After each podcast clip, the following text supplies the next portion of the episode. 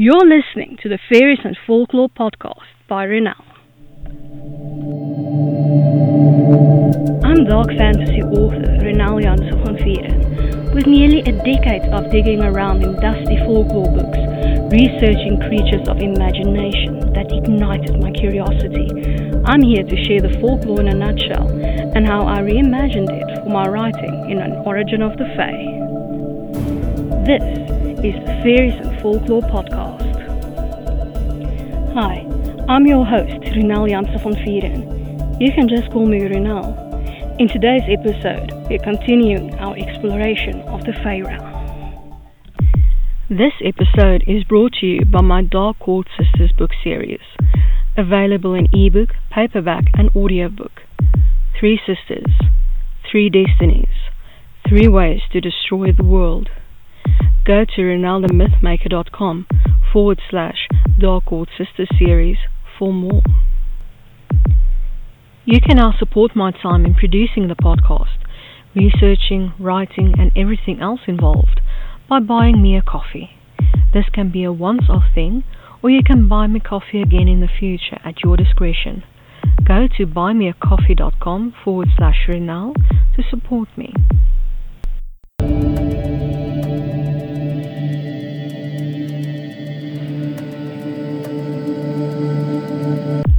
We're continuing our exploration of Solitary Fae. Today's fairy, Yuki Onna. Folklore in a Nutshell by Ronel. Regularly confused with each other is Yuki Onna and Tsurara Onna. The Tsurara Onna is the icicle woman and Yuki Onna is the snow woman. I've been able to find all the sources for the Yuki Onna legend, but I was unable to find any text about the Tsurara Onna legend, at least in English.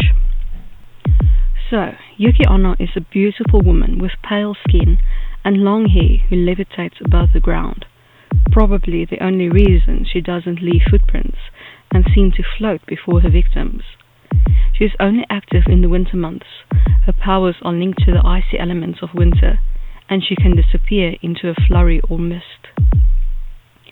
Tales of her vary in what she wishes from humans. In some, she torments parents of lost children, seeming to hold the child for them to collect. Once they do, she freezes them in a block of ice. In others, she blows open doors with her icy breath and freezes the occupants of the building in their sleep. And then, there's the one where she seems more vampiric than murderous. She saps the life force from her human lovers, although she turns insane with her gaze.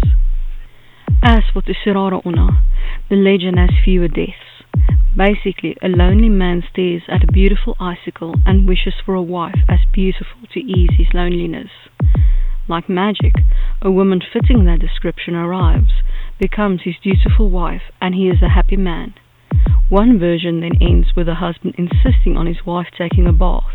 She, being an icicle after all, melts and is gone.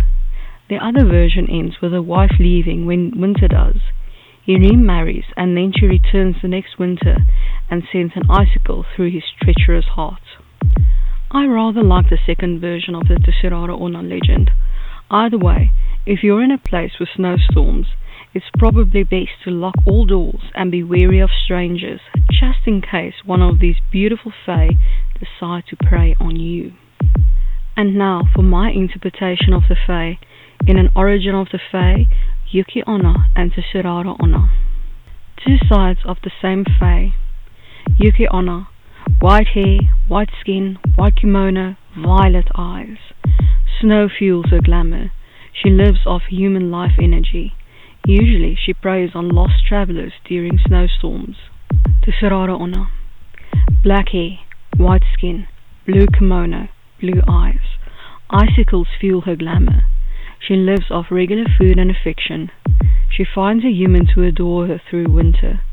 She bonds with this person emotionally, but has to leave in the spring.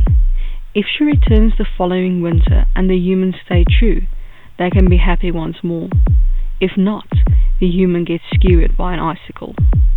This winter fae usually only appears in Japan, but they have been known to travel widely, keeping their appearance the same.